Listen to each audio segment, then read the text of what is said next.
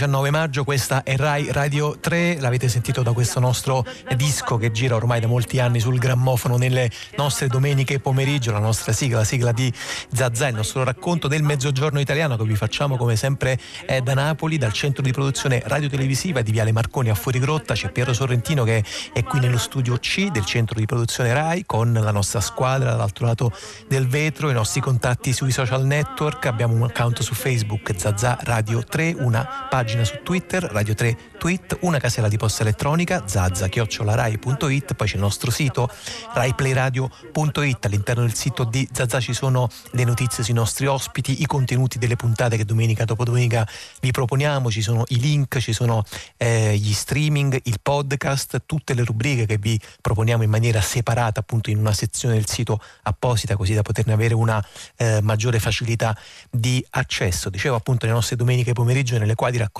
come sempre le eh, 100, 1000 facce del sud Italia. E poi lo sapete il sud Italia si declina eh, attraverso moltissime forme di espressione artistica, una forse più centrale è senz'altro quella del documentario, è scomparso da pochi giorni, lo scorso eh, 10 maggio a Roma, uno dei maestri del eh, cinema, della regia di film documentari che era appunto nato a Napoli nel 1926, Luigi Di Gianni, è stato raccontato come un vero e proprio esploratore del sud che ha lasciato anche un segno importantissimo in molti dei registi che hanno trovato eh, nei suoi lavori un, eh, nutrimento, una traccia, una forma possibile appunto di raccontare e di raccontare poi i molti appunto aspetti che caratterizzano il nostro mezzogiorno, il lato della magia, il lato della eh, religiosità, quindi diciamo come dire il razionale e contemporaneamente anche le, le molte espressioni di irrazionalità. Eh, di Gianni a sua volta aveva avuto un eh, importantissimo maestro in Ernesto De Martino, eh, è stato appunto riconosciuto, anche eh, celebrato nel 2003 allo, in un'edizione del Festival di Berlino, alla Berlinale appunto del 2003, che l'aveva omaggiato con un programma di cinque dei suoi eh, film. Ci sembra appunto una figura importantissima quella di Luigi Di Gianni che merita un racconto approfondito in questa puntata. Lo facciamo eh, guidati dalla voce del nostro regista Marcello Anselmo, documentarista, a sua volta audiodocumentarista, che ha due ospiti qui in studio con noi. Buon pomeriggio Marcello. Eh, grazie Piero e buongiorno a chi ci sta ascoltando sulle frequenze di Radio 3 in questa domenica 19 eh, maggio 2019. Abbiamo scelto di aprire questa eh, nostra puntata di oggi con eh, un ricordo, un ricordo ricordo del regista Luigi Di Gianni che è scomparso lo scorso 10 maggio a Roma. E abbiamo deciso di eh, approfondire l'opera e la figura di, di un importantissimo documentarista e anche cineasta eh, nato a Napoli nel 1926 con due antropologi. Adesso scopriremo anche il perché sulla scelta di invitare due antropologi. Abbiamo qui in studio, a cui diamo il benvenuto a Stefano De Matteis, antropologo dell'Università Roma 3. Sì, buongiorno, buon pomeriggio a tutte e a tutti. In realtà è un bel ritrovato, essendo lui un nostro caro ospite eh, di Zazza. E poi al, piacere. Al telefono abbiamo invece raggiunto Ulrich Van Looyen, antropologo dell'Università di Siegen. Buongiorno, buon pomeriggio a tutti. Buon pomeriggio a lei, Urlich van Looyen. Allora, Luigi Di Gianni è stata una figura, ehm, diciamo, molto schiva anche del panorama del, tra i cineasti italiani, che, eh, come lui anche, come tra poco anche sentiremo, ha sempre ehm, avuto una tensione verso il cinema di finzione. Però diciamo, in, in, eh, in gioventù, nelle prime armi, diciamo, subito dopo la sua, la sua, diploma presso il Centro Sperimentale di Cinematografia di Roma nel 1954, si è imbattuto si è imbattuto in un, in un, signore che all'epoca stava attraversando il meridione. Chiediamo a Stefano De Matteis di continuare diciamo, questo incontro tra Luigi Di Gianni e Ernesto De Martino che porterà poi alla produzione del suo primo e meraviglioso film e premiato film Magia Lucana. Sì, eh, diciamo che Di Gianni è stato folgorato da De Martino. Eh, perché questo? Ma va fatta una piccola premessa. Di Gianni è innanzitutto eh, un filosofo, nel senso che lui si diploma, si laurea come in filosofia e soprattutto segue una corrente esistenziale, diciamo la corrente esistenzialista di quegli anni abbastanza in auge.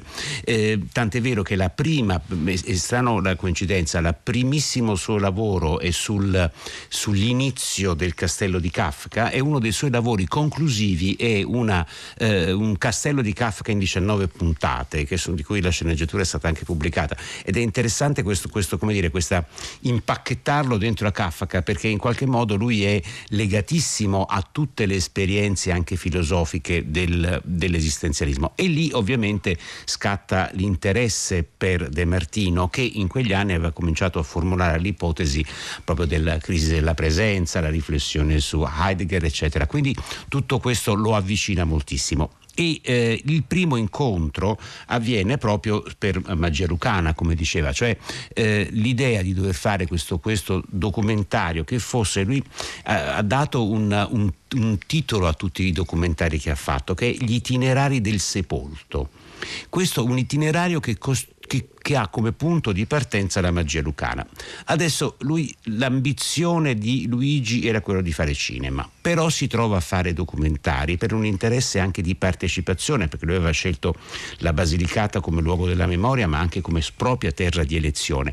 E lì aveva incrociato De Martino. Parliamo di De Martino che nel 58 aveva appena pubblicato Morte e pianto rituale, non è ancora uscito su De Magia, ma già l'aveva anticipato in alcuni saggi, e quindi lui si trova a dover ripensare a questa terra terra diviso tra ciò che non è stato assorbito, quindi i resti che la società, de, diciamo, quella che sarà la società dei consumi lascerà fuori, però anche una società dove ci sono le meraviglie della natura, delle straordinarie bizzarrie, ci sono delle, un artigianato strepitoso, i cestai, la manodopera di cartapesta, il pane e tutto questo tra la vita e la morte cose che sopravvivono e stanno per morire. E qui si inventa la magia lucana. Adesso va fatta una piccola, ancora un'ulteriore precisazione, perché ehm, parliamo di documentari. Eh, uno immagina sempre, sentendo documentari, che i documentari siano pezzi di vita sbattuti sui nastri o sulle registrazioni o su delle pellicole. Non è così per Digiani, almeno non è per questi primissimi film, cioè Magia Lucana e poi 59 Nascita e Morte del Meridione San Cataldo. Perché? Perché sono delle costruzioni. Lui eh, in qualche modo ha scritturato questi protagonisti che facevano questo nella loro vita abituale e gliel'ha fatto rifare gliel'ha fatto rifare. Eh, è un po' è strano che per esempio c'è un racconto di De Martino in Morte e pianto rituale quando lui chiede a una prefica di rifargli per lui la registrazione del suo pianto rituale, ma la prefica non ci riesce perché non c'è la situazione, non può entrare nel personaggio, potremmo dire. Cosa fa? La rinchiudono in uno stanzino, spettano tutto al buio e lei in quel buio riesce ad immedesimarsi. Di Gianni fa un processo parallelo, cioè costruisce delle situazioni dove queste persone possano fare e Magia Lucana è praticamente la sintesi del, di quello che De Martini avrebbe chiamato dalla culla alla bara, di tutti i vari passaggi che contraddistinguono la vita e di tutte le ostilità che da un giorno all'altro possono farti perdere la presenza, cioè perdere il mondo, cadere nello stato di impossibilità perché non c'è il raccolto, perché una pioggia può distruggere il raccolto, perché c'è una strada lunghissima da fare. Parliamo di, di, un'altra, di un'altra Italia. Mi veniva in mente, riguardando spezzoni di film, per esempio i racconti dei ragazzi di Barbiana, c'era chi ci impiegava tre ore per arrivare alla scuola. Questi per andare ai campi ci impiegavano due ore ogni giorno solo per arrivare al campo da lavorare. Quindi c'era un tempo e una difesa della vita che era un qualcosa di anche di straziante e eh, Di Gianni riesce a raccontarcelo. Tant'è vero questo film che è stato presentato con la consulenza scientifica di De Martino, va raccontato questo anche come aneddoto, perché Di Gianni era preparatissimo nella costruzione del racconto, parla con De Martino e De Martino dice sì, ma fammi vedere che hai fatto.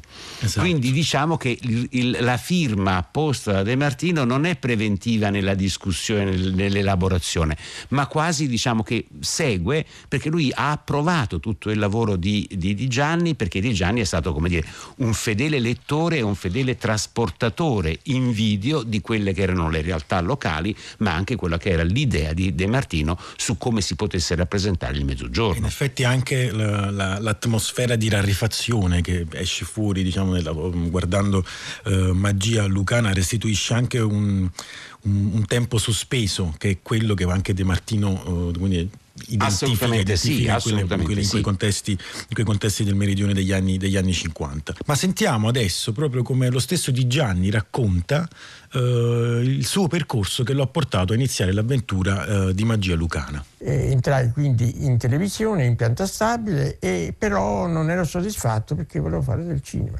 Volevo fare il cinema in quanto tale.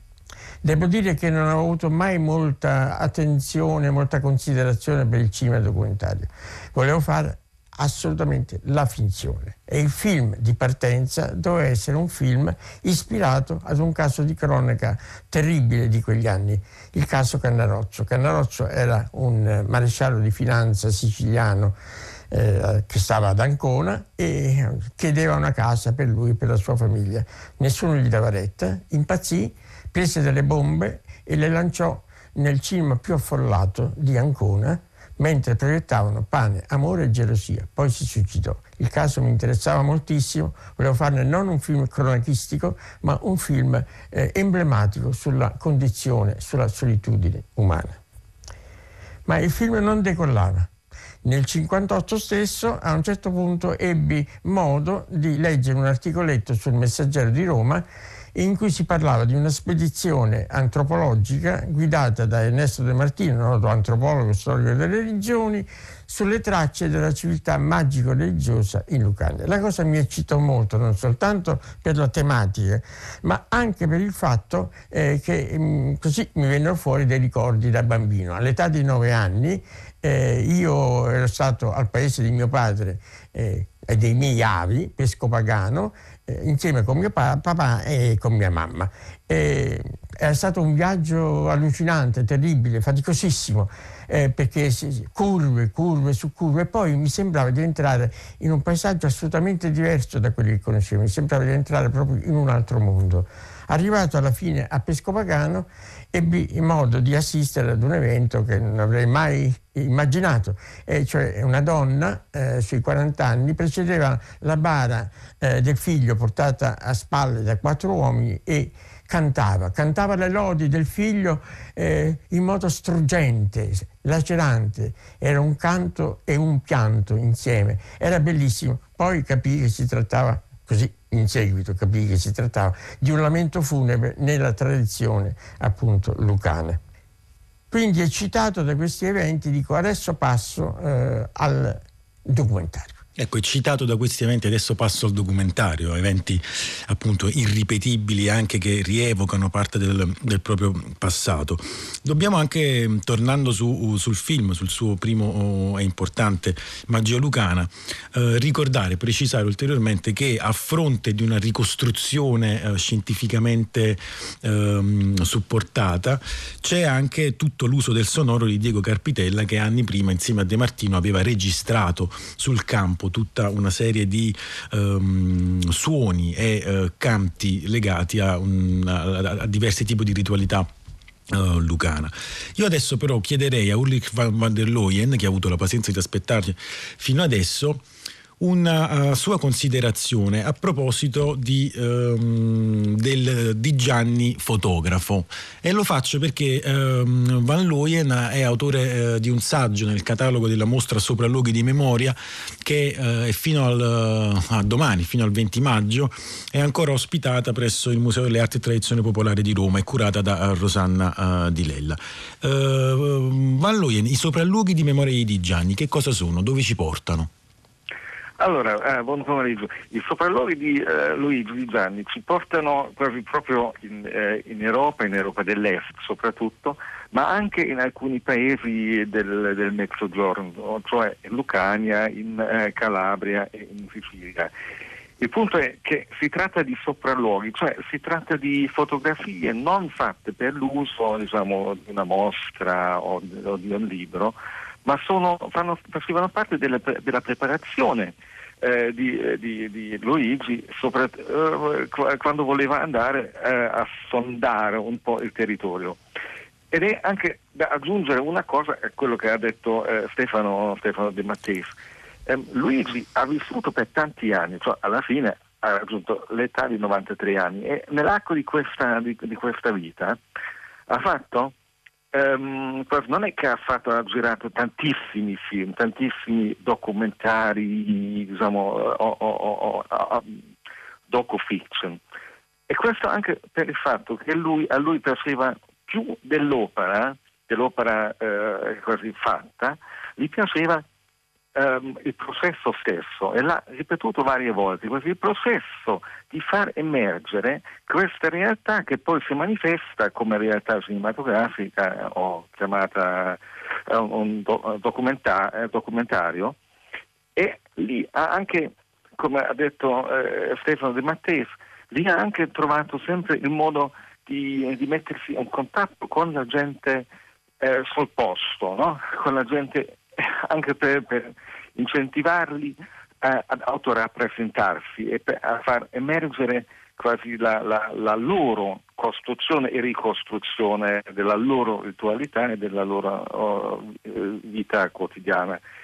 E da lì è, è, nato anche questo rapporto molto durevole alla fine, fino alla fine della sua vita tra questi paesi ha, dove è andato e, e, lui e soprattutto la gente che poi ha mantenuto un, un, un rapporto quasi molto affettuoso con lui e un po' queste foto ne danno, ne danno un'idea, ne danno, un'idea eh, di come è iniziato il processo che poi ha portato a qualche documentario.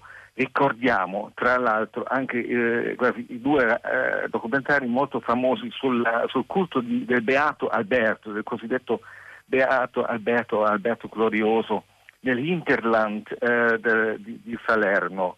Quando negli anni 60-70 c'era questa famosa Giuseppina Gonella, una, una guaritrice, che poi fu ehm, eh, ammazzata, e Luigi durante i quattro anni è sempre andato a filmare questo culto, questo culto eh, millenaristico ehm, e poi ha anche stabilito un rapporto eh, personale eh, con questa guaritrice e anche là vediamo un po' su queste foto come eh, quasi, eh, quasi, i primi, quasi, gli inizi di, questo, di, di, questa storia, gli inizi di questi documentari. E per quello alla fine è, sono importanti, è, una, una, una, mostra importante, anche bella, per quanto riguarda non solo l'opera di Luigi Gianni, ma anche la pratica della ricerca sul campo e anche certe pratiche della, anche, anche, anche dalle, sue, dalle, sue, parole evocano anche quello che, ci, che, che, raccontava lo stesso Di Gianni, cioè la sua attenzione a, delle,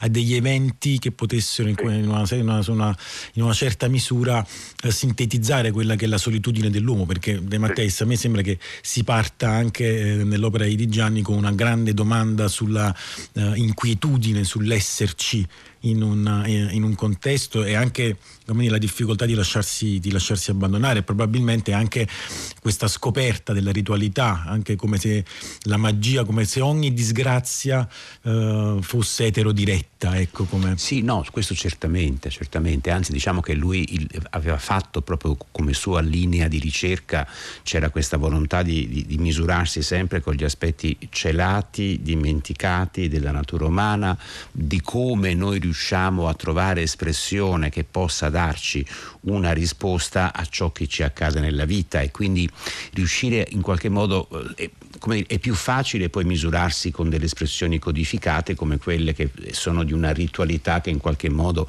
è rimasta ancora isolata e che si ripete e quindi andarla a guardare. Ma anche per esempio noi stiamo parlando di De Martino dobbiamo parlare anche poi della, del continuo giustamente Ulrich von Leyen parlava degli, degli, altri, degli, altri, documentari come Nascita di un culto del 68 negli anni, negli anni 60 nasce questa collaborazione molto forte con Annabella Rossi per esempio del, del culto di San Donato del culto di, di, San Donato oppure Nascita di un culto oppure per esempio i Fuienti che è sui no, nostri eh, devoti di, di, di, Madonna dell'Arco hanno tutti quanti i testi di Annabella Rossi, quindi c'era questa collaborazione forte, in quel caso proprio i testi scritti da Annabella Rossi.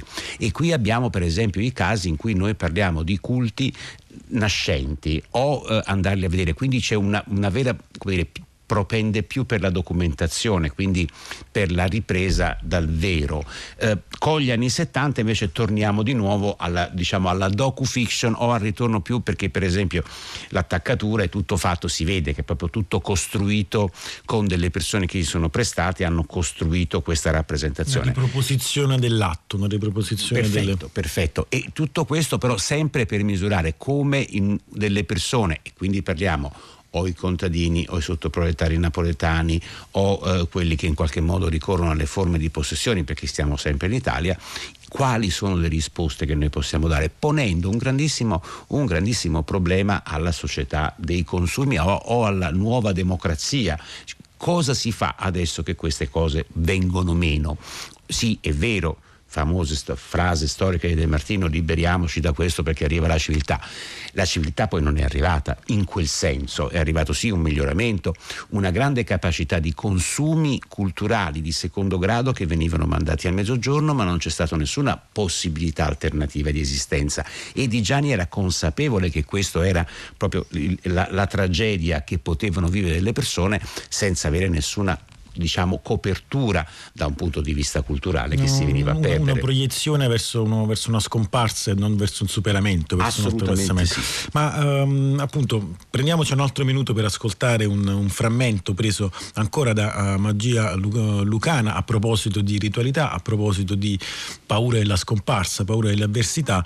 Uh, questo è il rito proprio, um, propiziatorio per evitare la pioggia sui campi. Nuvola, nuvola scura, che sei venuto a fare? va via, vattene lontano, vattene all'uosco, ristuccia, ristuccia, vattene da chi la parte scura, di uno canta lo gallo, di uno visita ciampa dei cavalli, vattene, vattene all'uosco, vattene da qua, lontano, lontano, ad uno canta lo gallo, di uno visita ciampa dei cavalli, vattene, resta lontano, vattene, vattene, resta lontano, vattene, vattene, vattene.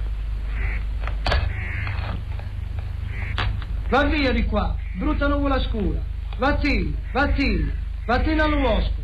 Vattene lontano, lontano di qua, lontano appunto quasi tenere lontano la nuvola scura ma tenere lontano la disgrazia anche perché in quel frangente appunto non, non si temeva una, una, una, siccità ma si temeva appunto una sovrabbondanza, una sovrabbondanza di, di, acqua proveniente dal cielo. Ma eh, la cosa purtroppo le app non le hanno inventate ci hanno inventato le app che ci dice se piove o meno ma le app per allontanare la, le, le nuvole non ci sono ancora. Non ci sono ancora. Ma ci saranno molto probabilmente con il vorticoso sviluppo di appunto di consumi digitali questa volta.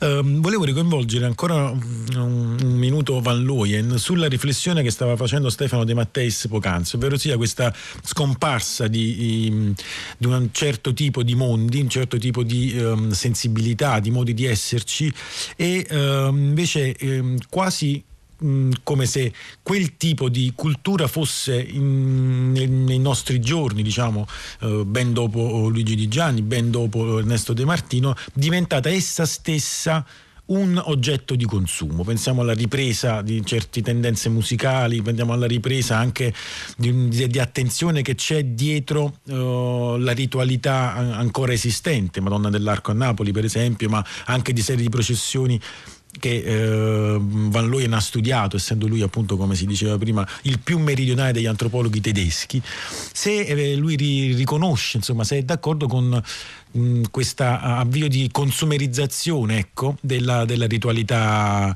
Della ritualità.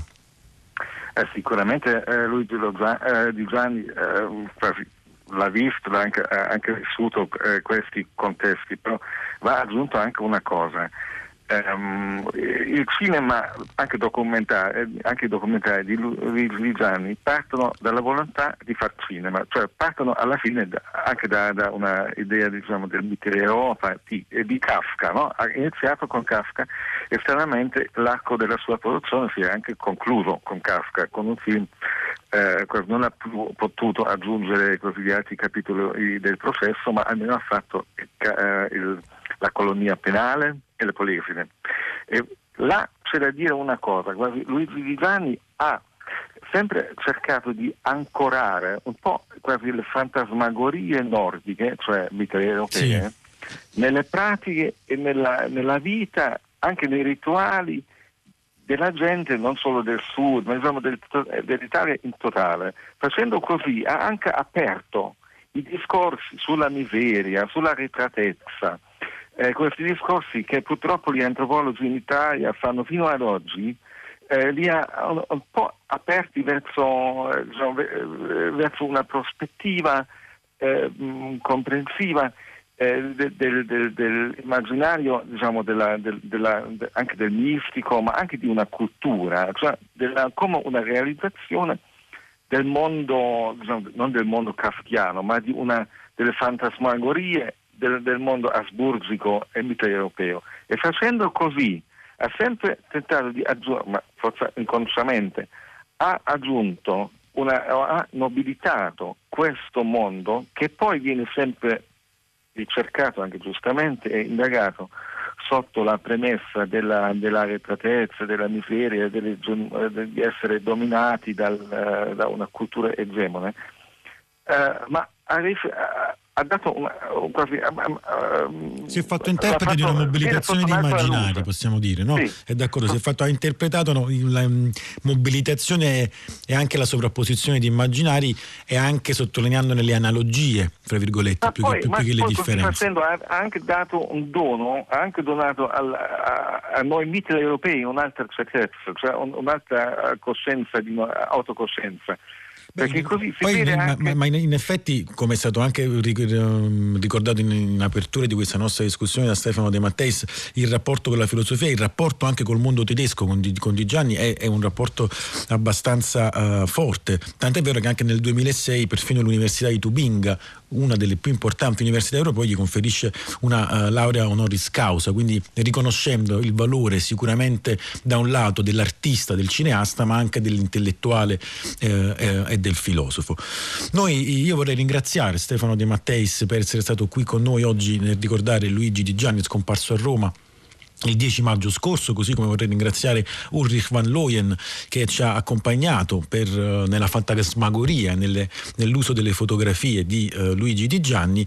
E, um, vorrei, um, e vorrei, salutare uh, lanciando un ascolto sempre preso da Magia Lucana appunto di quello che ci aveva ehm, un po' raccontato lo stesso, la, la voce stessa di Luigi Di Gianni, cioè un pianto rituale, quello che sembra essere stato il momento che l'ha definitivamente conquistato al scegliere la forma del documentario, del documentario di finzione.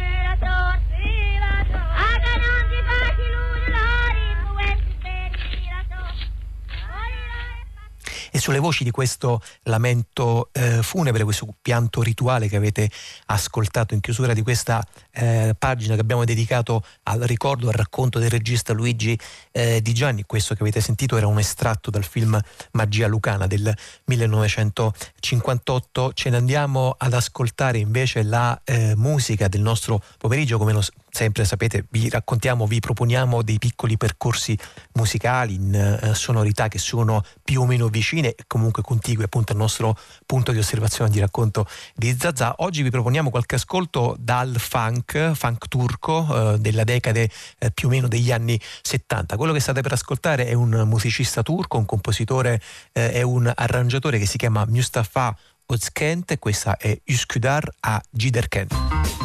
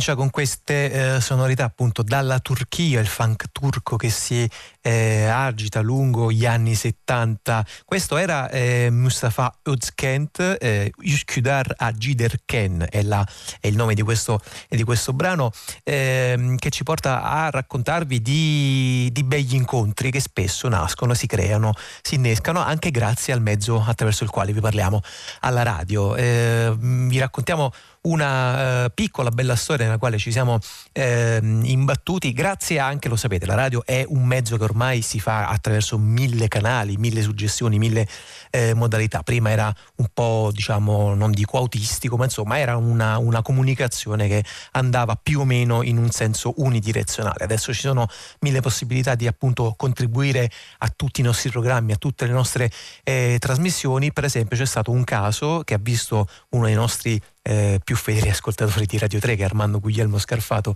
un ascoltatore di Gragnano che insomma a un certo punto ci aveva, aveva, ci aveva contattato, aveva contattato Anna Antonelli, aveva contattato la redazione del programma ad alta voce dicendo guardate insomma io collaboro con una eh, scuola molto attiva eh, di Castellammare di Sabbia.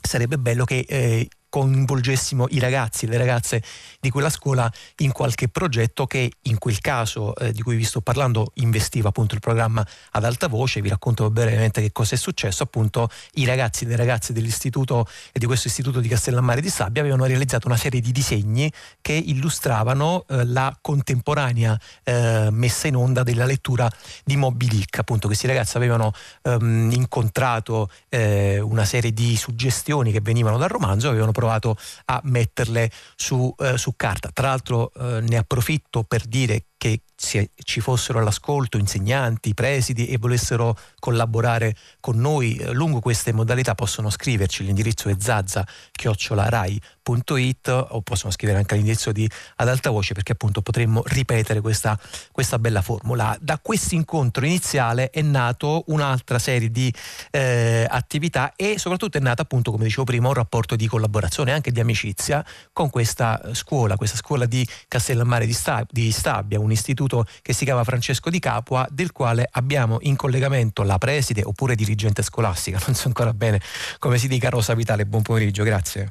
Buon pomeriggio a lei, grazie per l'opportunità che ha offerto alla nostra scuola. Preside, posso continuare a dire nella vecchia modalità preside? Oppure... assolutamente ah. sì, assolutamente sì. Allora, dicevo, eh, voi avete fatto una serie appunto di attività che un po' provavo a raccontare prima, un'altra nella quale eh, ci siamo imbattuti e che ci sembra meritevole di racconto ha a che fare con un tema che lo sapete è al centro delle nostre eh, cronache purtroppo praticamente quotidianamente il rapporto con il mondo femminile e spesso anche con la violenza, con la violenza sulle donne. Eh, la scuola di capo di Castellammare ha realizzato che cosa, Preside Vitale? Un piccolo libro eh, sul mondo femminile però raccontato dal punto di vista particolare degli studenti. Certo, certo, eh, hanno collaborato alla realizzazione di questo prodotto, di questo testo che proprio eh, mercoledì scorso, ieri è stato consegnato a Papa Francesco, i nostri alunni delle classi quinte e prime eh, della scuola superiore di primo grado. Noi essendo un comprensivo lavoriamo molto sulle classi eh, ponte, cioè quelle che collegano i due segmenti, per cui eh, i nostri alunni delle quinte insieme ai compagni più grandi della prima media hanno eh, lavorato guidati da un, uh, da un giornalista vaticanista, il dottor Alboretti, su questa tematica e per poterla trattare in maniera delicata in maniera poco traumatica abbiamo ehm, scelto di farci guidare dalla lettera di Giovanni Paolo II alle donne per cui ogni eh, frase è stata analizzata dai ragazzi, abbiamo accolto delle testimoni che eh, erano madri, ehm, donne abusate, eh, donne lavoratrici.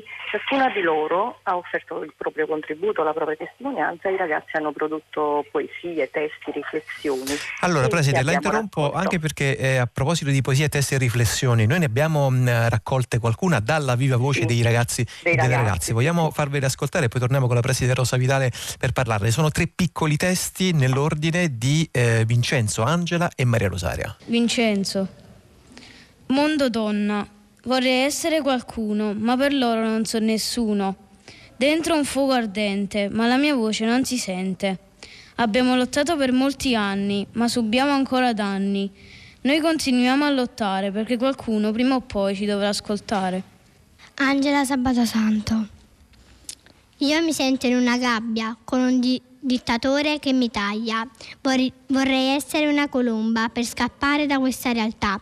Io mi sento un soldato che combatte una battaglia. Vorrei essere una piuma per volare via leggera. Io mi sento un bersaglio che è colpito dalle frecce. Vorrei essere un fiore per sbocciare nell'oscurità. Io mi sento una porcellana che, che è fine nei sentimenti, ma vorrei essere un esercito con mille combattenti.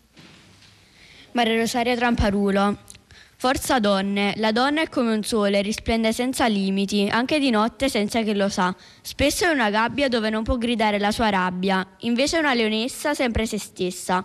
Si sente una rosa appassita, invece una margherita appena fiorita.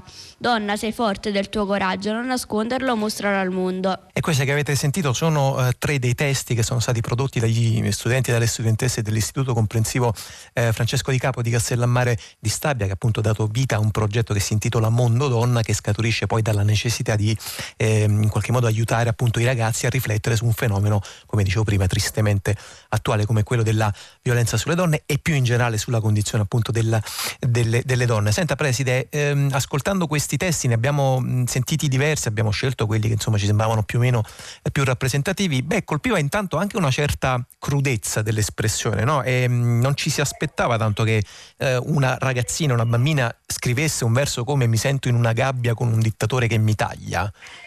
Sì, perché i bambini hanno ascoltato testimonianze, mm. come le dicevo prima, sì. quindi hanno lavorato eh, di loro, guidate dai loro docenti, ma eh, sostanzialmente hanno, riflet- hanno, hanno, raccolto poi eh, quello che è stato l'esito delle testimonianze. Il progetto si è sviluppato in tutto l'anno scolastico e, e abbiamo alternato relazioni eh, anche storiche su quelle che erano le, le condizioni che andavamo ad illustrare e, e successivamente eh, le testimonianze ed è questo che ha dato valenza al progetto. Senta eh, Preside, sono stati coinvolti anche i eh, genitori, poi lo sappiamo quanto sia importante appunto anche in famiglia raccontare, affrontare eh, questi temi a, a, viso aperto, insomma senza infingimenti e poi anche senza le semplificazioni che spesso eh, si fanno. Avete coinvolto appunto i, i padri e evidentemente credo, immagino anche le madri.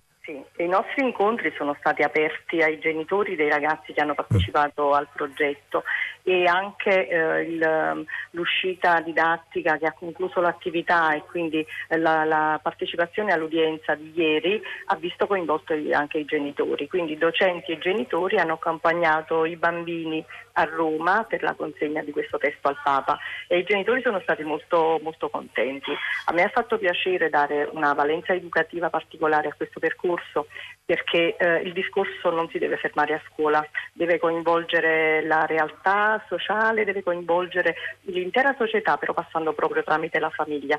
Quindi i genitori vanno coinvolti in prima battuta. Senta Preside, questo è un punto diciamo credo decisivo, cioè il fatto che in qualche modo queste comunicazioni non devono essere lasciate ai racconti soltanto dei mezzi di comunicazione di massa che ne fanno giocoforza una, una, una narrazione, una trattazione più o meno superficiale, ma invece deve essere appunto raccontato in profondità dalle istituzioni educanti e la scuola è senz'altro la primissima di queste, di queste cellule. Dal suo punto di vista, dal suo osservatorio, che cosa resta da fare ancora rispetto a questo eh, tema, rispetto alle, alla possibilità di appunto sensibilizzare i ragazzi e le ragazze, perché poi naturalmente loro ora sono i bambini, dopodomani sono eh, gli adulti che, che, che, porteranno avanti o non porteranno avanti eh, politiche rispetto a questi temi? Beh, eh, prima di tutto le voglio dire che non è semplice, mm. perché eh, lavorare per un anno intero su una tematica così eh, ha veramente assorbito le energie eh, dei docenti che hanno lavorato parallelamente alla loro normale attività. Questa è stata una cosa in più che abbiamo voluto regalare ai nostri alunni, una riflessione ulteriore, ma questa cosa va coltivata. La scuola non può essere lasciata sola, eh, bisogna lavorare insieme, in sinergia con, le, con, gli altri enti educativi del territorio, con le parrocchie, con, uh, con, tutti quelli che ci stanno intorno. E noi questo l'abbiamo fatto perché abbiamo uh, fatto riferimento al centro antiviolenza di Castellammare che opera appunto su, qui sul territorio, abbiamo dato della, uh, una concretezza a questa nostra attività dimostrando che si può fare anche al di fuori della scuola un discorso del genere e, e nel, nostro, nel, nostro, territorio, vicino a noi, non bisogna andare lontano per, per cercare queste cose. Eh, Senta quindi... Presidente, prima di, eh, prima di, salutarla abbiamo detto prima che appunto diciamo, nei testi dei ragazzi poi si sono in qualche modo trasfusi anche i racconti eh, delle persone, delle donne soprattutto che avete sì, invitato e che raccontavano la loro testimonianza. Quali erano le reazioni eh, come posso dire, proprio vive di prima mano dei ragazzi di fronte a racconti che evidentemente poi, certo, nella, nella trasformazione poetica diventavano le immagini della gabbia con il dittatore che mi taglia, che però evidentemente invece erano un materiale molto più eh, vivo e, e difficile da digerire, difficile da mandare giù nel momento in cui queste donne raccontavano le loro esperienze. Um, diciamo che le, anche le testimoni erano consapevoli della platea con la quale stavano lavorando, quindi è stata evitata ogni crudezza. Eh, il racconto è stato reso adatto all'età dei ragazzi e quindi mh, le loro domande, diciamo che eh, le, le, domande dei bambini venivano, venivano esaudite con molta delicatezza da parte dei testimoni. La cosa, la cosa meravigliosa è che i bambini però hanno colto la realtà della cosa e la realtà quel, del racconto e per questo hanno utilizzato poi frasi più crude, molto più crude di quelle che certo. hanno utilizzato i testimoni. noi non abbiamo parlato solo di violenza, ma abbiamo parlato del ruolo della donna nella società partendo dalla maternità e quindi eh, abbiamo avuto come testimoni anche delle madri che affrontano il difficile momento eh, di una maternità eh, con un bambino disabile o una madre disabile con, una, con, dei figli normodotati. E i bambini sono stati molto attenti a queste, a queste cose. O l'adozione, il, la mamma adottiva che ama allo stesso modo i suoi bambini nonostante non siano suoi fisio, fisiologicamente. Però eh, i piccoli si sono, si sono, avvicinati a tutte queste tematiche con grande interesse e grande partecipazione. Allora ringrazio la preside Rosa Vitale, tra l'altro ha parlato di maternità e ne approfitto anche per eh, dire, dare una bella notizia, in questo momento l'abbiamo raggiunta in un ospedale dove è appena diventata nonna, quindi a proposito appunto di, eh, di genitorialità, di avere figli, di avere bambini, molti, molti auguri appunto alla nuova nonna Rosa Vitale, preside dirigente eh, dell'Istituto Francesco di Capo di Castellammare eh, di Stabia con, il quale, eh, ehm, abbiamo, con la quale abbiamo parlato appunto del progetto Mondo Donna, l'universo femminile raccontato dagli studenti. A proposito di Mondo Donna, eh, Donna è anche la nuova protagonista musicale di questo pomeriggio di Zazà, lei è Giulia May, ascoltiamo e fatele una risata. E fatela una risata e giocaci con la vita che quella è una disgraziata è una pazza e una bandita. Fa finta che non ne sa niente fa tutta l'indifferente poi appena ti volti un momento senti arrivare un dolcissimo vento il vento della bellezza il vento dei grandi amori il vento delle emozioni.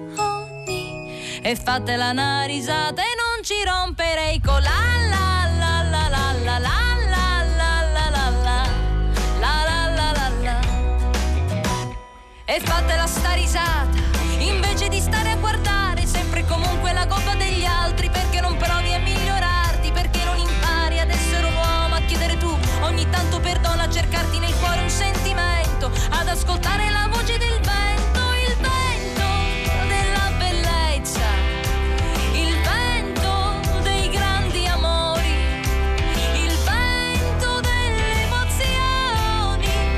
hai fatte la nave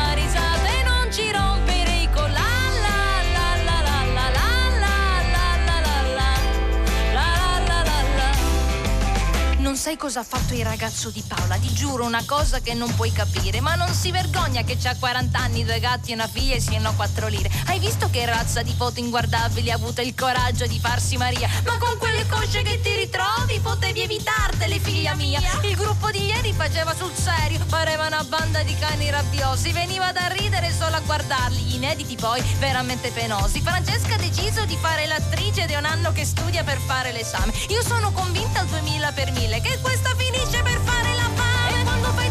esagerato, quando fai poco sei superficiale.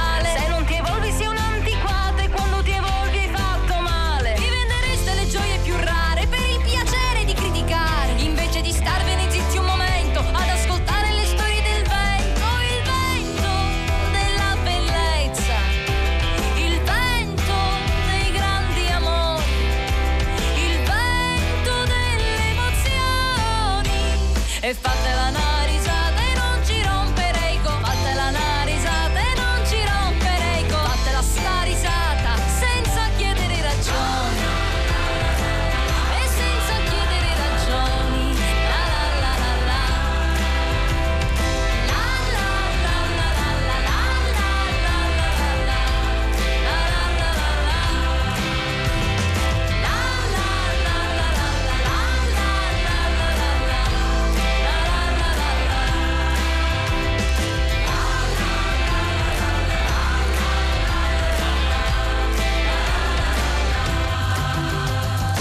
questo è eh, un pezzo, beh, evidentemente ironico, giocoso, anche un po' forse canzonatorio. Adesso proveremo anche a indagare le intenzioni eh, di chi l'ha scritto, di chi l'ha cantato, che ci sta ascoltando dai nostri studi di Bologna, che ringraziamo per aver permesso questo collegamento. Lei è una eh, giovane cantautrice al suo album d'esordio, Giulia May. Buon pomeriggio, ciao Giulia, benvenuta.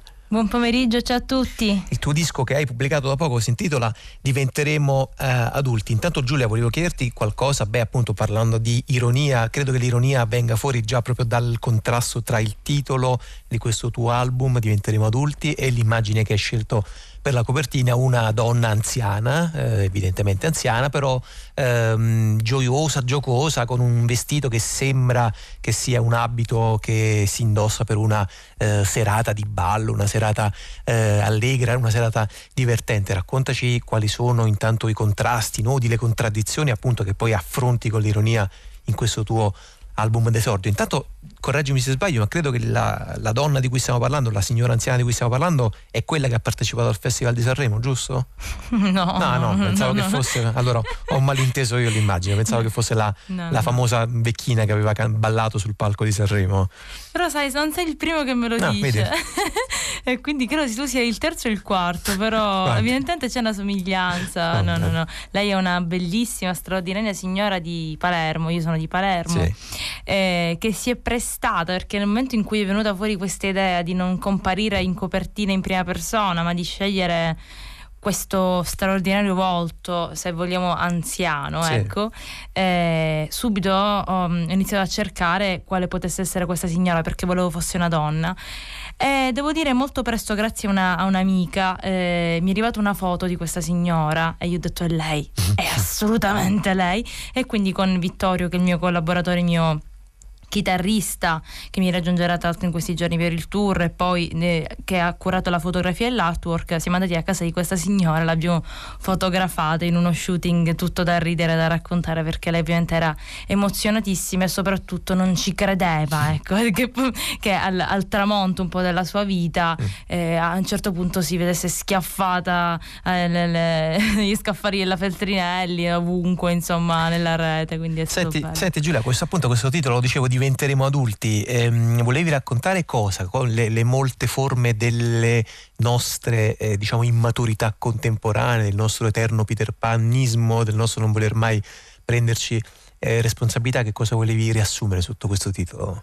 Ma in realtà intanto quello che racconto è il mio diventare adulta in prima persona, cioè il primo album, quindi veramente c'è un po' la, la cernita, la scelta di quelli che sono i brani un po' che accompagnano la mia vita da quando ho cominciato in realtà a scrivere, quindi c'è il mio diventare adulta in quelle canzoni.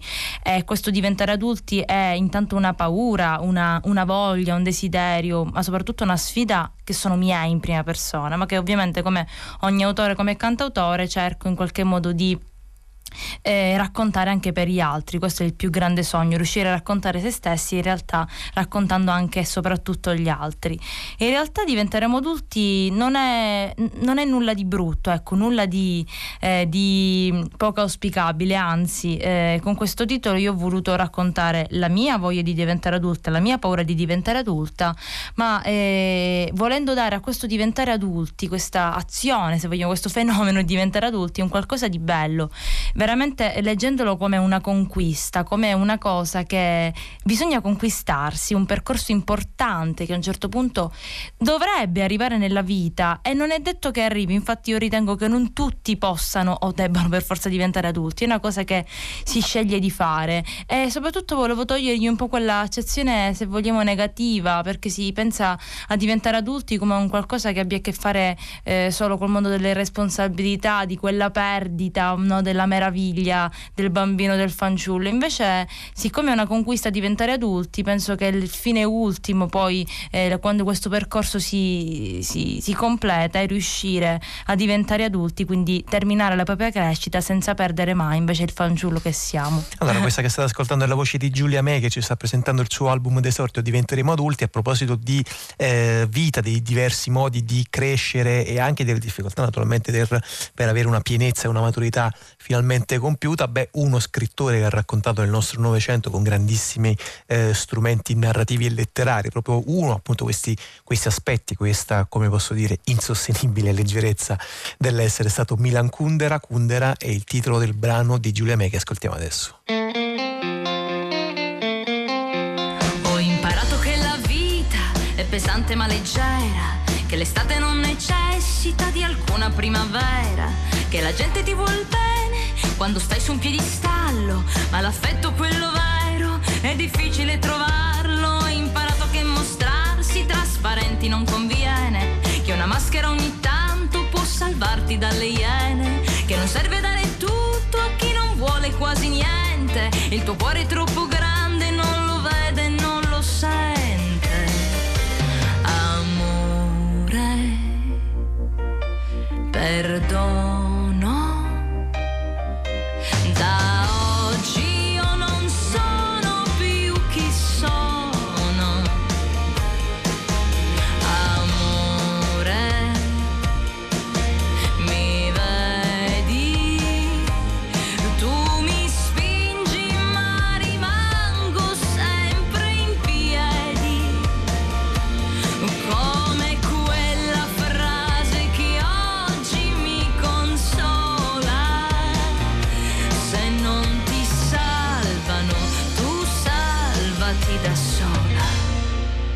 Ho imparato a stare calma, ho imparato ad imparare che se voglio qualche cosa devo solo cominciare, che non ci si può nascondere dai propri fallimenti, dando colpi a tutti gli altri e dichiarandosi innocenti. Ho imparato che il silenzio fa più male di un pestaggio, che un rapporto che sia tale non lo vivi per messaggio, che alla fine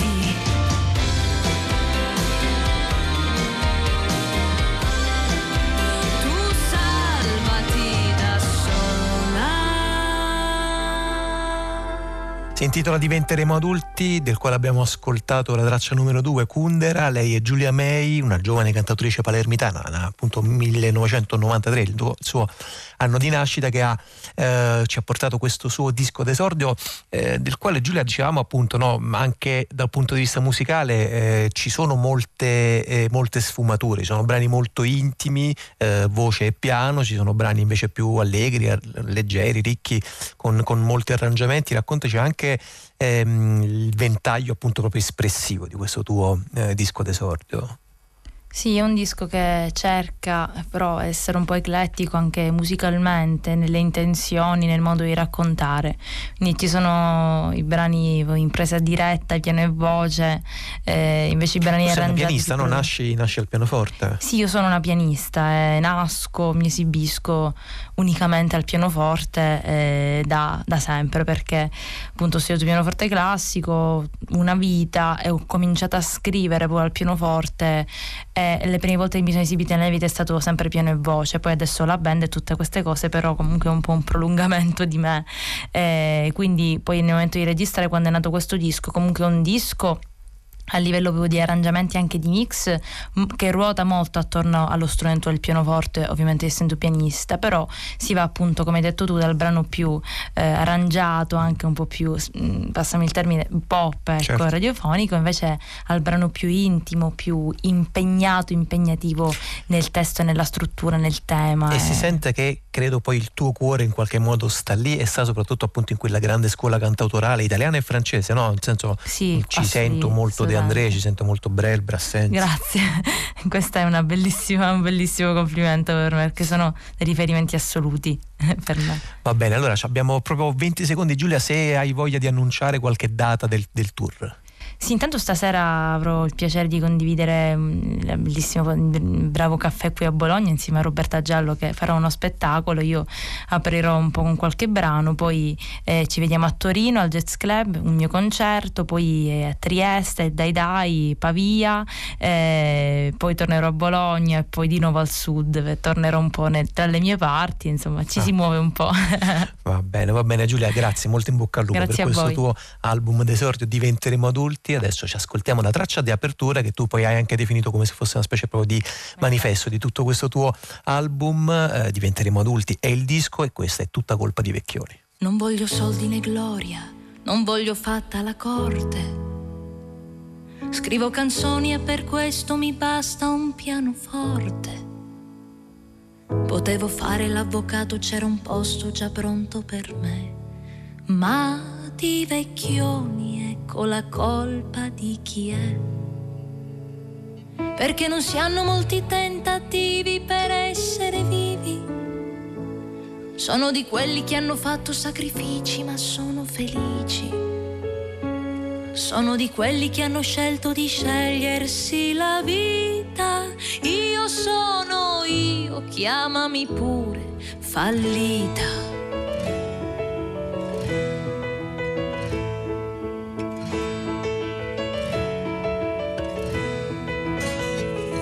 Non si dovrebbe perdere del tempo a scrivere canzoni. Non si dovrebbe fare sto mestiere da cialtroni. Non si dovrebbero inseguire mai le proprie emozioni. Ma io vi giuro è solo colpa di vecchioni. Credete a me, è tutta colpa di vecchioni. Dice di arte non si campa, ma di certo si scampa la morte. Per ogni sogno massacrato sei crepato mille volte. Non voglio soldi né gloria, non voglio tutte le carte. Voglio soltanto poter dire, io l'ho fatta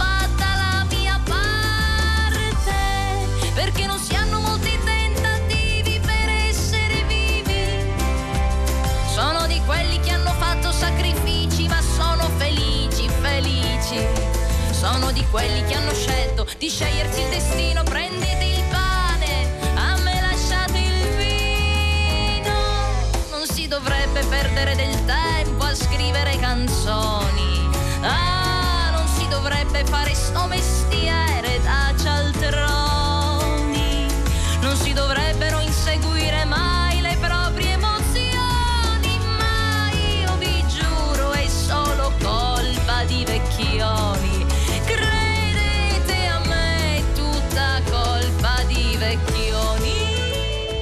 Diventeremo adulti è l'album d'esordio della cantautrice palermitana eh, Giulia May, quale, della quale abbiamo appena ascoltato la traccia intitolata Tutta colpa di Vecchioni. Beh, sembrerebbe che si possa mettere invece in cima a questa nuova puntata di Bellezza e Bizzarria di Goffredo Fofi un'altra espressione, forse tutta colpa dell'amore. Ascoltiamo un nuovo racconto di cinema di Goffredo Fofi, Bellezza e Bizzarria.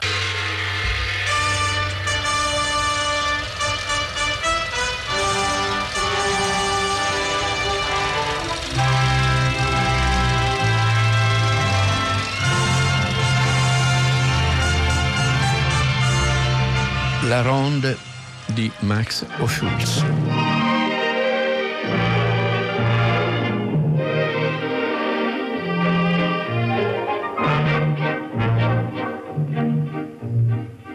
Max Oschulz era un regista alsaziano, credo, di origine, innamorato di Vienna e ha lavorato nel cinema olandese, nel cinema francese, nel cinema tedesco nel cinema americano e poi di nuovo nel cinema francese, seguendo un po' le sorti della guerra, le sorti della storia degli anni 30, 40, 50 fino al 60, per- no, fino al 60 no perché è morto nel 1957. Era nato nel 1902.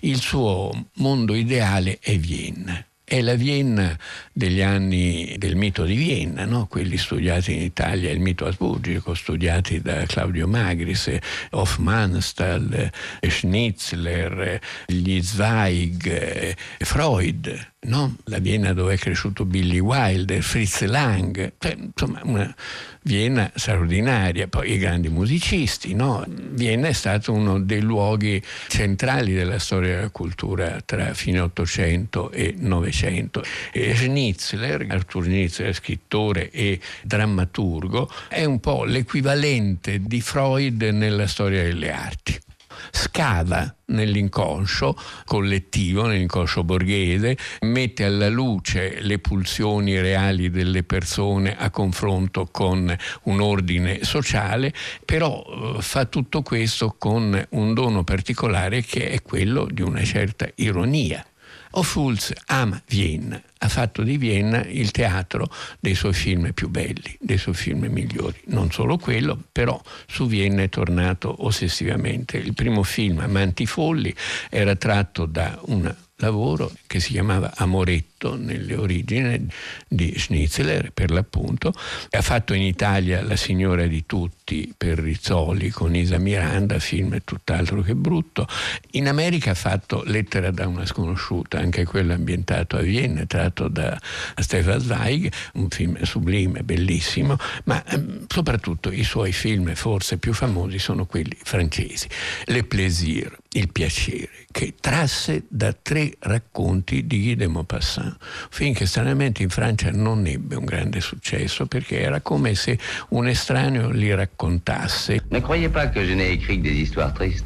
Voulez-vous maintenant une chose plus joyeuse, plus cordiale et même, disons-le, plus gaillarde? Un conte de fées pour grandes personnes. C'est une assez longue nouvelle qui se passe en Normandie. Elle commence dans une petite ville, un petit port de la Manche, et dans un quartier qui n'est pas précisément le quartier résidentiel. Je ne sais pas si je me fais bien comprendre. C'est l'histoire d'une maison.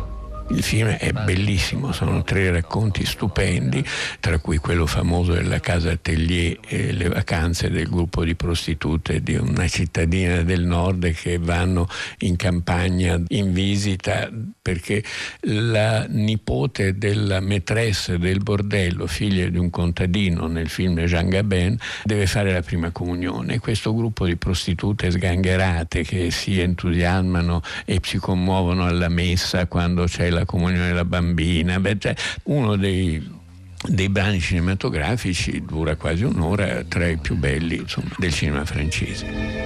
Hommes, femmes, vieillards, jeunes gars en blouse neuve, tous bientôt sanglotaient.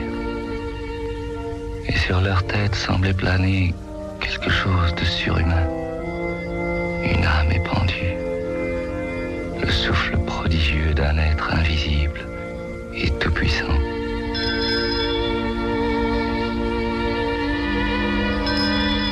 Allora, parliamo del film forse più rappresentativo di tutto il cinema di Schulz, è La Ronde. La Ronde, Girotondo, è un lavoro teatrale scritto a 35 anni da Schnitzler nel 1897, ma pubblicato qualche anno dopo e rappresentato molti anni dopo, intorno negli anni 10.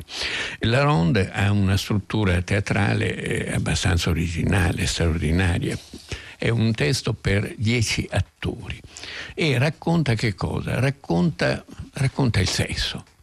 Senza Freud non, non, si potrebbe immaginare questa commedia in quegli anni e in Europa.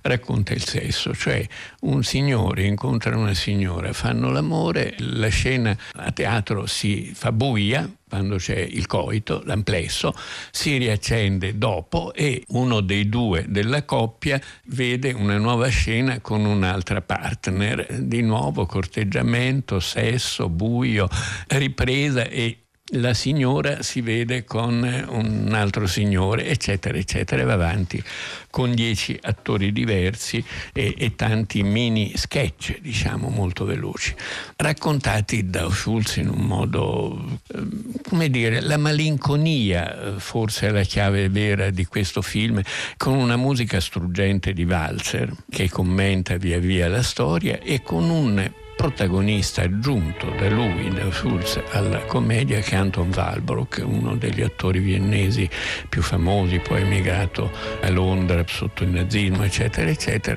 grande attore di teatro e di cinema, con Walbrock che è quello che racconta, che guida il giro tondo. E io? Che sono in questa storia? La ronda, l'autore, il commento, un passante. Io sono voi, proprio uno qualsiasi di voi. Sono l'incarnazione del vostro desiderio, del desiderio di conoscere tutto. Gli uomini conoscono solo una parte della realtà. E perché? Perché vedono un solo aspetto delle cose. Io invece le vedo tutte, perché vedo un rombo e sono dappertutto in una volta. Ovunque. Il di rotondo è una giostra, si vede una giostra sullo sfondo, no? Di rotondo intende anche la ronde, la giostra, la giostra quella, quella dei bambini, quella delle fiere. Questo signore compare mh, due o tre volte nel corso del film e guida il gioco, insomma, e lo presenta, e presenta le varie situazioni, che sono le seguenti. A un ballo popolare un soldato, Sergio Reggiani, conosce una cameriera, Simon Simon, fanno l'amore e poi vediamo la cameriera che seduce il giovane signore per cui lavora, Daniel Gelin, che poi vediamo sedurre una donna sposata, Daniel Darrier. Questa è la parte forse più divertente perché Daniel Gelin fa fiasco. Poi la signora Danielle Darrier eh, sta con il marito, Fernand Gravey, un moralista ipocrita, ovviamente molto borghese, il quale poi dopo lo vediamo con un amante, eh, Odette Joyer, che ha sistemato in un appartamentino dove questa amante riceve un poeta, Jean-Louis Barrault, poeta e commediografo, con tutte le fisime e le, dire, i caratteri quasi comici dell'intellettuale professione, dell'artista, dell'artista che si ama Narciso, il quale poi lo vediamo con un'amante, un'attrice, la sua attrice, Isa Miranda, italiana, e lei finisce con un conte blasé, eh, Gerard Filippi, in una delle autoparodia più splendide che un attore abbia mai fatto. Gerard Filippo era un giovane attore meraviglioso, quello del Diavolo in corpo, e un giovane attore di teatro soprattutto, che vediamo poi finire nel letto della prostituta Simone Signoret sempre da dandy, sempre da, da, ipocrita, e Simon Signoret finisce a ritrovare il soldato Sergio Reggiani dell'inizio e qui la storia finisce. È un'analisi del comportamento sessuale, del, dei rapporti di attrazione, eccetera, e anche con una certa malinconia perché si vede anche la miseria del sesso che non risolve tutti i problemi della vita, che è indispensabile ma che però e soprattutto la forza delle consuetudini sociali, degli ambienti sociali, delle classi sociali no? applicata al rapporto sessuale. Tutto questo con una leggerezza, con una malinconia, con una sorta di sottile cinismo, ma anche di lieve amarezza, perché questa è la condizione umana, questo siamo noi uomini. No? E Freud ce l'ha insegnato e il girotondo di Schnitzel è in qualche modo un'applicazione di certe conclusioni di Freud, così come il film di Fools, con un'aggiunta, se vogliamo, di malinconia per un'epoca che è quella della grande Vienna, che ovviamente chi ci stava dentro come Schnitzel e, e Freud non potevano avere, era la loro realtà, no? È una malinconia che viene anche dal fatto che quel mondo è stato totalmente distrutto dal nazismo e dalla seconda guerra mondiale. personnages, la terre retourne jour et nuit. L'eau pluie se change en nuages et les nuages retombent en vie. Femme honnête, grisette tendre, aristocrate ou bien soldat, quand l'amour vient les surprendre, tourne, danse d'un même pas. Maintenant la ronde commence, c'est l'heure calme où meurt le jour. Regardez la fille s'avance, voici la ronde de l'amour. La ronde de l'amour. E questo che avete ascoltato era il nuovo eh, racconto di cinema che come sempre domenica dopo domenica Goffredo Foffi fa qui a Zazà per la sua rubrica che voi aspettate sempre con grande attenzione, bellezza e bizzarria. Il film al centro di questa narrazione è eh, La Ronde, Max Fuels, 1950. Se volete riascoltarlo, se ne avete sentito soltanto un pezzo e volete recuperarlo in maniera integrale, basta andare sul nostro sito Rai Play Radio It. Questo è il pomeriggio di Zazà che continua a proporvi qualche ascolto dalla molto vasta, variegata scena musicale del funk turco degli anni 70. Adesso ci ascoltiamo un musicista turco eh, che è nato nel 1935 ad Ankara, ha cominciato la sua carriera musicale intorno agli anni 60, ha sperimentato una eh, impressionante varietà e quantità di stili dal folk romantico al rock, una delle sue caratteristiche è anche di aver fatto molte cover da pezzi francesi e anche italiani. Lui è eh, Alpai, questa è Seni di Leniorum.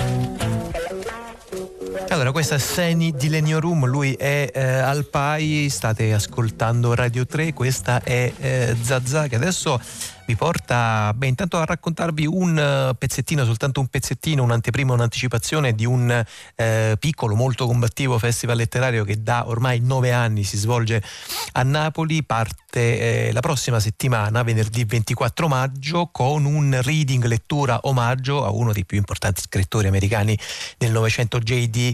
eh, Salinger. Il festival è un'altra galassia, organizzato da un eh, piccolo collettivo di scrittori e giornalisti, c'è Valeria Parrella, c'è Pierluigi Razzano, Rossella Milone, c'è anche il nostro Massimiliano Virgilio che è in collegamento telefonico. Ciao Massimiliano, buon pomeriggio. Ciao, buonasera, buon pomeriggio a tutti. Allora Massimiliano, intanto raccontaci, beh sì, ci sono molte cose in questa, in questa edizione che appunto dicevo avete scelto di dedicare in apertura a, a J.D. Salinger. Farete eh, al Museo Madre, che poi sarà il centro, il nucleo di tutti gli incontri, il Museo di Arte Contemporanea di Via Luigi Settembrini a Napoli, farete appunto questo mm, reading collettivo da, credo, da, da, da Frenni, se ho capito bene.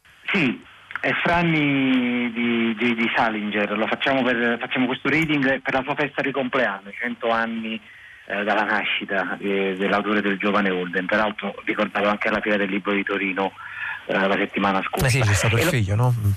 eh, esatto, Eh, da noi non c'è figlio, però ci sono eh, 12-15 scrittori, abbiamo scelto a chilometro zero napoletani questo- per questa occasione, che racconteranno e si alterneranno. Eh, Tra l'altro in un posto molto bello all'interno del Museo Madre, che è questo il Museo di Arte Contemporanea della Regione Campania, ah, nel centro della città antica di Napoli, eh, alle spalle di Via Duomo, perché c'è l'opera di Paul Torel sul passaggio della Vittoria, un'opera site specific del- dedicata appunto al madre e qui ehm, è uno dei luoghi che useremo in questi tre giorni eh, di un festival, devo dire, che ritorna innanzitutto a essere su tre giorni eh, e prevede come già sempre tu- l'ingresso libero e peraltro eh, se, se mi è permesso di dire ancora più del programma che peraltro secondo me merita molta attenzione perché c'è ad esempio eh, Manuel Vilas eh, che, che- che porta insomma, un romanzo bellissimo riconosciuto da tutti. Tra l'altro il giorno dopo lui partirà per il Messico eh, per ritirare un importante premio sudamericano. In tutto c'è stata bellezza questo romanzo di- pubblicato in Italia da Wanda. Ne dico soltanto uno pure Ascanio Celestini con le sue barzellette. Però la cosa che mi sembra importante provare a sottolineare di questa diciamo, iniziativa. Innanzitutto la gratuità con cui altri scrittori napoletani e il collettivo lo, lo organizza, ma poi il fatto che è riuscito a mettere insieme due soggetti molto diversi, uno impegnato appunto nella- nell'arte, nella, nella promozione della bellezza che è il Museo Madre, che molti ascoltatori conosceranno, e l'altro invece è un soggetto dedicato eh, al sociale, che è il gruppo di imprese sociali Gesco, che è il più grande eh, al sud Italia probabilmente, sicuramente in Campania. Questo perché un po' unisce un'idea di città diversa che prova anche attraverso diciamo, la mescolanza di soggetti diversi e soprattutto dei linguaggi. Eh, noi chiudiamo con una, una insomma, delle nostre diciamo, specialità, la seduta spiritica che evoca David Bowie, tra l'altro con un DJ set, proprio perché proviamo a immaginare in questo luogo attraversato da linguaggi diversi una mescolanza di linguaggi che passa attraverso la poesia, il cinema, la musica e per l'appunto l'arte. Allora, intanto voglio ricordare che eh, il programma del quale abbiamo soltanto appunto accennato qualcosa lo trovate eh, integralmente disponibile sul sito un'altragalassia.com gli appuntamenti che Massimiliano Virgilio aveva citato che ringrazio Massimiliano per averci anticipato appunto qualcosa dalla nuova edizione di Un'altra Galassia è quello con Manuel Vias è previsto per sabato 25 maggio alle ore 20 appunto al Museo Madre nella sala Clemente con Patrizia eh, Rinaldi e poi appunto invece l'altro appuntamento al quale hai fatto riferimento con Ascanio Celestini è previsto invece per il giorno prima venerdì 24 maggio alle ore 20 nel cortile monumentale un incontro con Valeria eh, Parrella. Appunto ricordo un'altra galassia eh, edizione 2019 eh, che ci porta all'ultimo ascolto della piccola proposta di eh, funk appunto turco degli anni 70 che vi stiamo facendo in questa nostra eh, puntata. Loro sono i, i Kurtalan Express, una band di eh, rock turca che prende il nome, beh, curioso, da una eh, linea, una tratta ferroviaria che appunto attraversa un pezzo di eh, Turchia. Ha avuto un primo eh, frontman che poi è scomparso alla fine degli anni 90 che era Barish Mancho, Kurtalan Express, questa è Ce sera le temps.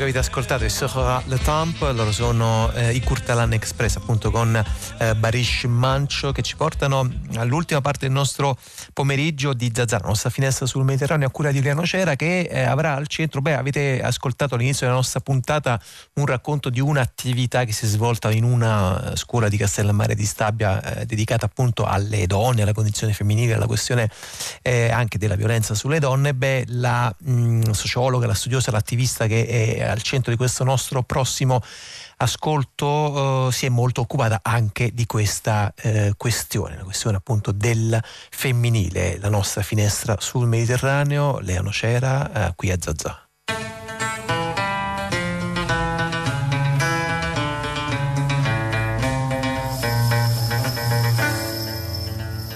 E buonasera a tutti i nostri ascoltatori e eh, con la nostra finestra del Mediterraneo oggi incontriamo Pnar Selek, una, una persona eh, straordinaria, una femminista, sociologa e militante che si è trovata a Napoli per due iniziative, una organizzata all'Università all'Orientale di Napoli e un'altra all'ex asilo Filangieri per una collaborazione tra la rivista Kaleidoscope e il gruppo napoletano di Non Una di Meno. Pinar Selek è una sociologa, scrittrice, vive in esilio in Francia da dieci anni, dopo aver avuto un processo interminabile che è ancora oggi in corso eh, nel- in Turchia e eh, dopo aver appunto essere stata testimone di un enorme accanimento giudiziario. Oggi ha eh, la nazionalità francese, insegna all'Università di Nizza Sofia Antipolis e coordina un gruppo di ricerca che si occupa della migrazione femminile transfrontaliera tra Italia e Francia, in particolare in particolar modo all'interno di un contesto che è quello che eh, noi viviamo, attraversiamo di criminalizzazione della migrazione. Pinar Selek ha eh, a suo nome un albero dei giusti a Milano ed è, eh, siede nel Consiglio della Lega dei diritti eh, dell'uomo. Ha fatto in passato le ricerche sulla guerriglia, sul PKK, sull'antimilitarismo in Turchia. I suoi, i suoi libri in italiano sono per ora due. Eh, uno è eh, La maschera sulla verità che tratta della rimozione della memoria del genocidio armeno e il, e il secondo è un romanzo, La casa sul Bosforo. Entrambi sono editi da Fandango e eh, possiamo già anticipare che ci sono altri libri in corso di uscita in Italia. Abbia- le abbiamo posto alcune domande sulla sua eh, esperienza politica e eh, sulla, eh, sulla- anche su quello che pensa eh, sulla situazione attuale in Turchia. La prima domanda che le abbiamo posto è eh, come è iniziato il suo impegno politico. Comment a commencé mon engagement politique À mon avis, Com'è cominciato il mio impegno politico? Secondo me qualche volta c'è un problema. Vedere la questione dell'impegno politico, non so com'è in Italia, ma almeno in Francia è molto così. Si dice una scrittrice, un'accademica, una militante, come se essere militante fosse un'identità. Tu diventi militante, come se i militanti fossero persone che vestono un abito da militante, che assumono questo ruolo. Io non mi sono mai sentita così. Ho avuto fortuna, ero in un ambiente in cui le persone si interessavano agli altri. Era un ambiente sensibile, mi trovavo in un paese, la Turchia, e a Istanbul dove c'era molta repressione dello Stato, c'erano molti problemi di democrazia, problemi di libertà, non si poteva essere liberi, molte ingiustizie e quindi ero in una famiglia che si interessava a tutto questo. E a causa di questo abbiamo avuto molte difficoltà, abbiamo sofferto. Sono venuti a prendere mio padre che era stato incarcerato, hanno cercato di prendere i nostri libri, mia madre ha sofferto molto, ma eravamo sempre felici, la felicità era qualcosa che vivevamo sempre. Non mi sono mai sentita triste sin dall'infanzia. Devo avere sentito che se ami gli altri devi interessarti a qualcosa. Se ci sono ingiustizie occorre impegnarsi, non per mettersi un vestito da militante, ma per occuparsi degli altri, per intervenire contro le ingiustizie e dire no, non accetto tutto questo. C'è stato un golpe militare quando ero piccola e persino i libri dei poeti più conosciuti, Aragon, Nazim Hikmet, erano proibiti e io mi dicevo che li volevo leggere e penso che anche questo era un impegno, dire di no. Così nella mia famiglia ho imparato che se vuoi essere felice è normale che la felicità passi per la libertà e amando gli altri. Così se ami gli altri e ami la libertà diventi contestatario. le bonheur passe de la liberté et passe aussi aimer les autres. Donc si tu aimes les autres et tu aimes la liberté, tu deviens un contestataire. Le abbiamo quindi chiesto come mai proprio lei sia diventata un bersaglio. Euh, je crois qu'en Turquie, il y a plusieurs cibles euh, et les cibles changent souvent. Credo che in Turchia ci siano diversi bersagli e gli stessi bersagli cambiano spesso, ma in generale i bersagli durano uno, due, tre anni e dopo ce ne sono degli altri, cambia spesso. Il mio processo invece dura da 21 anni e quindi io sono ancora un bersaglio. Credo ci siano diverse ragioni. All'inizio forse mi hanno scelta come bersaglio per alcuni motivi. Sono turca, facevo ricerche sui curdi, era considerato un tradimento ed era un'epoca in cui, io allora non lo sapevo, in cui si pianificava un'operazione per fare uscire Ocalan dalla Siria e farlo arrivare in Turchia. E in questo periodo non avevano voglia che una giovane universitaria facesse un libro sul PKK. Io ero critica nel mio libro, sono antimilitarista, mettevo in discussione la violenza, la gerarchia, il culto del leader, ma mi dicevo che bisognava comprendere su che basi si appoggiasse. Ma in Turchia il nazionalismo e la demonizzazione dei curdi era incredibile. C'era bisogno di un clima molto nazionalista e molto militare, mentre io pensavo che bisognava discutere e riflettere per risolvere i problemi. Secondo fattore, appartengo a una famiglia che ha un riconoscimento negli ambienti di sinistra, intellettuali, e d'altra parte avevano un odio nei confronti di mio padre, perché è un avvocato molto impegnato, molto noto, bravo, nel senso che non perdeva i processi. E ci sono moltissimi poliziotti in prigione o che hanno pagato delle multe perché mio padre li ha fatti condannare per le torture eh, che hanno fatto alle persone. Quando ero torturata, mentre mi torturavano, pronunciavano spesso il nome di mio padre, parlavano di lui. Due anni e mezzo dopo, quando sono stata liberata, è successa un'altra cosa. Giusto prima della mia liberazione c'è stata una solidarietà inimmaginabile. Un sacco di prostitute sono venute davanti al carcere con le loro giarrettiere, transessuali. I bambini che vivevano per strada hanno cominciato a dormire davanti al carcere e io mandavo loro dei messaggi dicendo di non venire perché in Turchia le strade sono molto pericolose. Ti ammazzano e neanche si vede, come in Brasile. Ma non mi hanno dato ascolto e sono venuti tutti insieme creando un effetto popolare molto forte. Tutti i media, perfino i media di destra, hanno cambiato il loro discorso. Nessuno ci credeva. In una settimana avevo 200 avvocati. Questa solidarietà non è quindi molto strana. In Turchia c'è una tradizione di solidarietà, ma quello che era interessante nel mio caso, prima di tutto, era la solidarietà delle persone che non sarebbero mai potute stare insieme. Tutte le persone con cui ero entrata in contatto non mi avevano lasciato da sola. C'erano anche intellettuali, accademici, femministe, moltissime persone. Queste erano mm, più normali, ma le altre no. E così sono diventata un po' un simbolo e la frustrazione dello Stato, perché non ho parlato sotto tortura, ed è diventata anche una sconfitta simbolica, quindi è diventata una lotta simbolica. E quando sono stata liberata, anche perché non avevano prove, lo hanno dimostrato perfino degli esperti. Quel ragazzo ha detto in tribunale che non mi conosceva. Sono stata quindi assolta erano molto frustrati, ma potevano chiudere il processo. Ma la mia liberazione è stata utilizzata un po' la mia popolarità per fare azioni a favore della pace, per organizzare il nostro gruppo femminista. Conoscevo un sacco di gente, Sofia Loren della Turchia, giornalisti molto famosi a cui chiedevo di fare cose insieme, manifestazioni, eccetera. E questo non è stato ben accetto. Sono diventata un simbolo di resistenza, eh, ma non su un solo tema, su diversi temi. Alla fine è diventata una specie di lotta tra me e lo Stato che continua ancora oggi. Penso che lo Stato turco o i dominanti, i poteri turchi in generale, hanno una grande paura delle persone non violente, antimilitariste, che usano altri mezzi al di fuori della violenza. Je pense que euh, l'État turc euh, ou les dominants turcs, le pouvoir turc en général, ils ont des personnes euh, anti-violentes, antimilitaristes, qui utilisent d'autres moyens que la violence. Dopo aver subito la tortura e un processo interminabile, Pinar Selek è ancora una persona che esplode di gioia di vivere, ha una, è una forza della natura come spesso viene definita. E allora le abbiamo chiesto eh, come può resistere, come ha potuto resistere a tanta repressione con una tale forza di volontà. Je pense que comme euh, pourquoi j'étais choisie Perché sono stata scelta dallo Stato? Ci sono diversi fattori, grazie alla mia famiglia, alle mie relazioni e altre cose che avevo, molte risorse che non avevano in molti, molte risorse perché sono cresciuta in una forte socializzazione, c'era sempre, sempre gente attorno a noi, a questa mia facilità e il fatto di interessarsi agli altri. Una cosa molto importante questa, perché se ti interessi solo a te stessa ti chiudi in te stesso, ma quando hai l'abitudine a interessarti agli altri crei dei legami tra il tuo problema e, e altri e superi le frontiere che ti mettono. Poi c'è la mia famiglia, mia sorella che è diventata avvocato per me, questa solidarietà enorme dall'inizio e tutti gli amici attorno a me.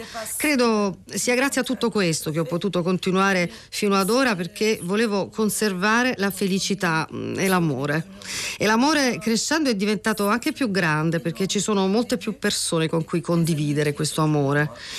E perché io milito per diverse cose? Beh, voglio perché voglio un mondo in cui non ci sia felicità e amore.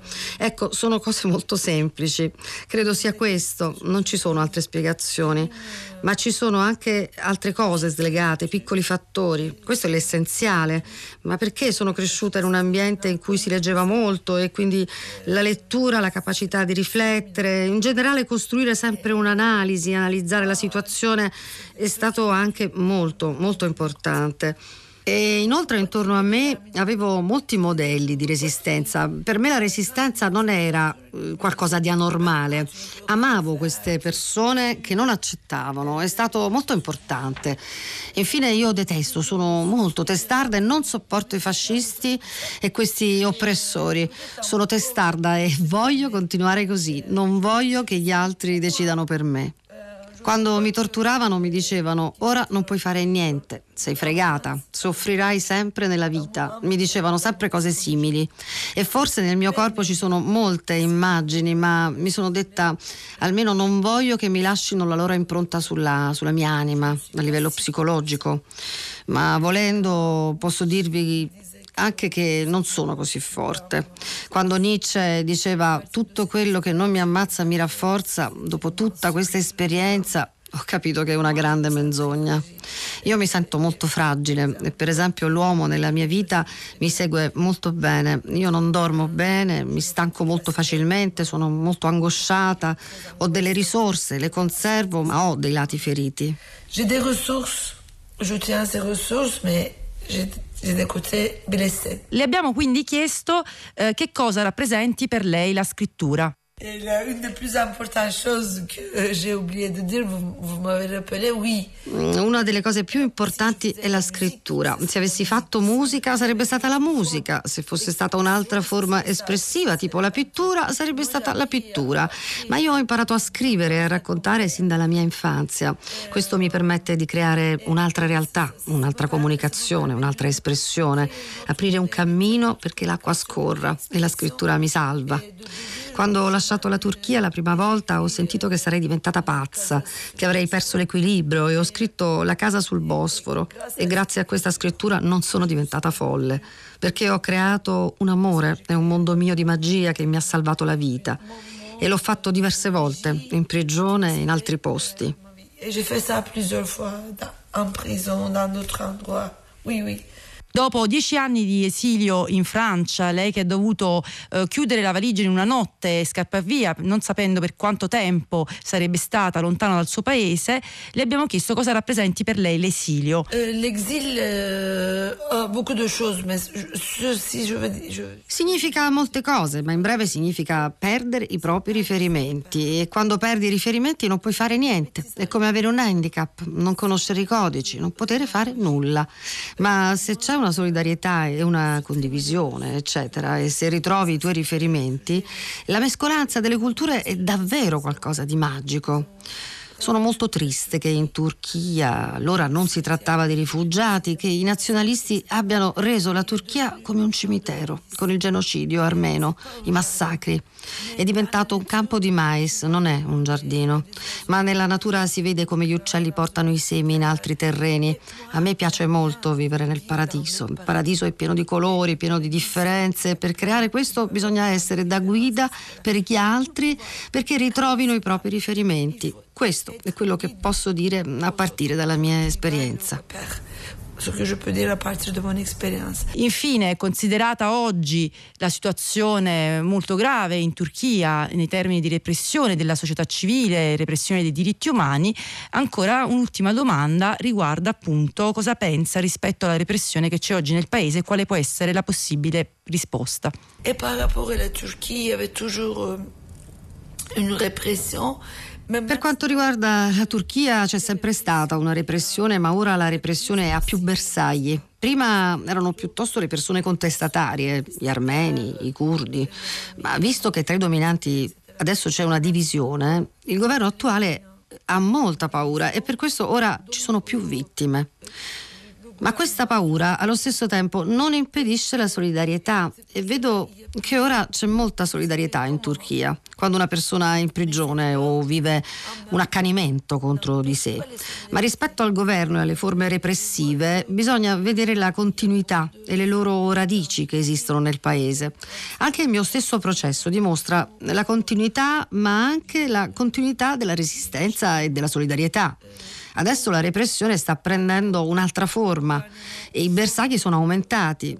Forse agli occhi dell'Europa quello che succede in Turchia sta diventando più visibile rispetto a prima e questo può creare delle opportunità per chi resiste in Turchia, visto che hanno bisogno di buchi di ossigeno e il lavoro di solidarietà può creare questi spazi di ossigeno. È un periodo forse più difficile, ma la visibilità in Europa è più importante. C'è bisogno di informazioni più giuste, come fate voi, ma anche di altre forme di solidarietà. Euh, et aussi des, des- des- d'autres formes de solidarité. E allora grazie a Lea Nocera, questa era la voce di eh, Pinar Selec con la nostra finestra sul Mediterraneo. Si avvia alla conclusione questa nostra puntata di oggi di Zazà. Ci sono Anna Antonelli e Lorenzo Pavolini che sono i nostri curatori che vi salutano. C'è Marcello Anselmo alla regia con Flavio Ammendola con la sua assistenza come sempre preziosa in console tecnica, Massimiliano Virgilio in redazione. Restate su Radio, Radio 3 perché alle 16.55 c'è Domenica in concerto e poi alle 18 la grande radio. Zazà torna come sempre da Napoli domenica prossima alle 15. Eh, tra poco le notizie, il GR delle 16.45. Grazie per essere stati con noi da Piero Sorrentino. Buona settimana a tutti e a tutte. Ciao. Dove sta Zazà? Oh madonna mia, come fa Zazà senza Isaia? Fare fare Zazà che l'ho perduta ahimè. Chi ha trovato Zazà la riportassi a me. Chiamala a trovare, su facciamo presto, chiamala a incontrare con la banda in testa. Utazà, utazà, utazà, tutto quanto è magrita. Zazà, Zazà, Isaia sta qua, Isaia sta qua, Isaia sta qua. Zazà, Zazà, Zazà, Zazà, Zazà, Zazà.